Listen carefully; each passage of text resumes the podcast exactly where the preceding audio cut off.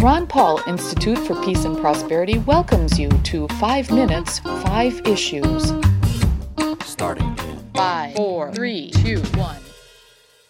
Hello, I'm Adam Dick, a Ron Paul Institute Senior Fellow. Let's start. Issue 1. In the June 23rd and August 4th episodes of 5 Minutes, 5 Issues, I talked about developments towards recreational marijuana legalization in New York. Governor Andrew Cuomo requested a study that concluded with recommending legalization. Then, the governor created a working group that worked with people including state legislative leaders and marijuana bill sponsors.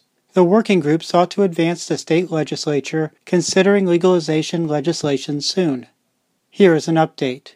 In a Monday speech outlining legislative priorities for the coming year, Governor Cuomo, for the first time, clearly stated that he supports legalization. Expect the state to legalize in 2019. Neighboring New Jersey and Connecticut may legalize marijuana through the legislative process in 2019 as well. In New Jersey, the governor supports legalization, and Assembly and Senate committees have approved a legalization bill, though a different bill will likely ultimately be enacted. And in Connecticut, the governor-elect has declared legalization is a priority for the upcoming legislative session. Issue 2. In his 2016 presidential campaign, Donald Trump said that when he became president, Mexico would pay for a wall he would have built at the border between America and Mexico. As president, Trump continued to state this claim, though adding that Mexico may pay through a reimbursement. Then in the last 2 weeks, Trump has been saying he will shut down the United States government if Congress does not allocate money to pay for that wall. On Tuesday, the situation became stranger, with the U.S. State Department announcing $4.8 billion in aid to Mexico. That is about the same amount Trump had been insisting Congress provide in wall funding to prevent a government shutdown. Issue 3. There has been much fretting in the media about the U.S. government's new Monitoring the Future survey results, indicating a significant increase in vaping of nicotine by American teenagers. The fretting is likely enhanced by the press release announcing the results, being titled, National Adolescent Drug Trends in 2018, Vaping Surges, and that the 3-page press release focuses mostly on nicotine vaping. Alcohol and other drugs besides nicotine and marijuana are not mentioned until the last page. Over at Reason, Jacob Sullum suggests the increased vaping by teenagers should be celebrated, not fretted.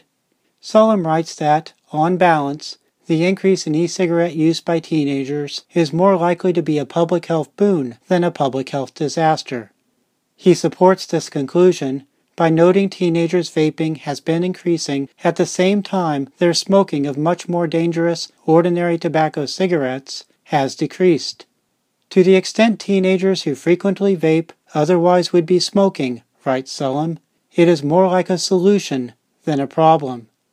However, Sullum writes that this solution is being fought by the U.S. Food and Drug Administration that continues to pile on e-cigarette restrictions that will drive both teenagers and adults to smoking instead.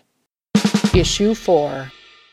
President Donald Trump is known for being tough on illegal immigration, but it turns out deportation numbers reached much higher under the administration of his predecessor, Barack Obama. Lindsay Bever and Deanna Paul reported last week at the Washington Post that U.S. Immigration and Customs Enforcement numbers showed that in 2018, the U.S. government deported over 256,000 people, compared to over 409,000 people deported in 2012. Issue 5.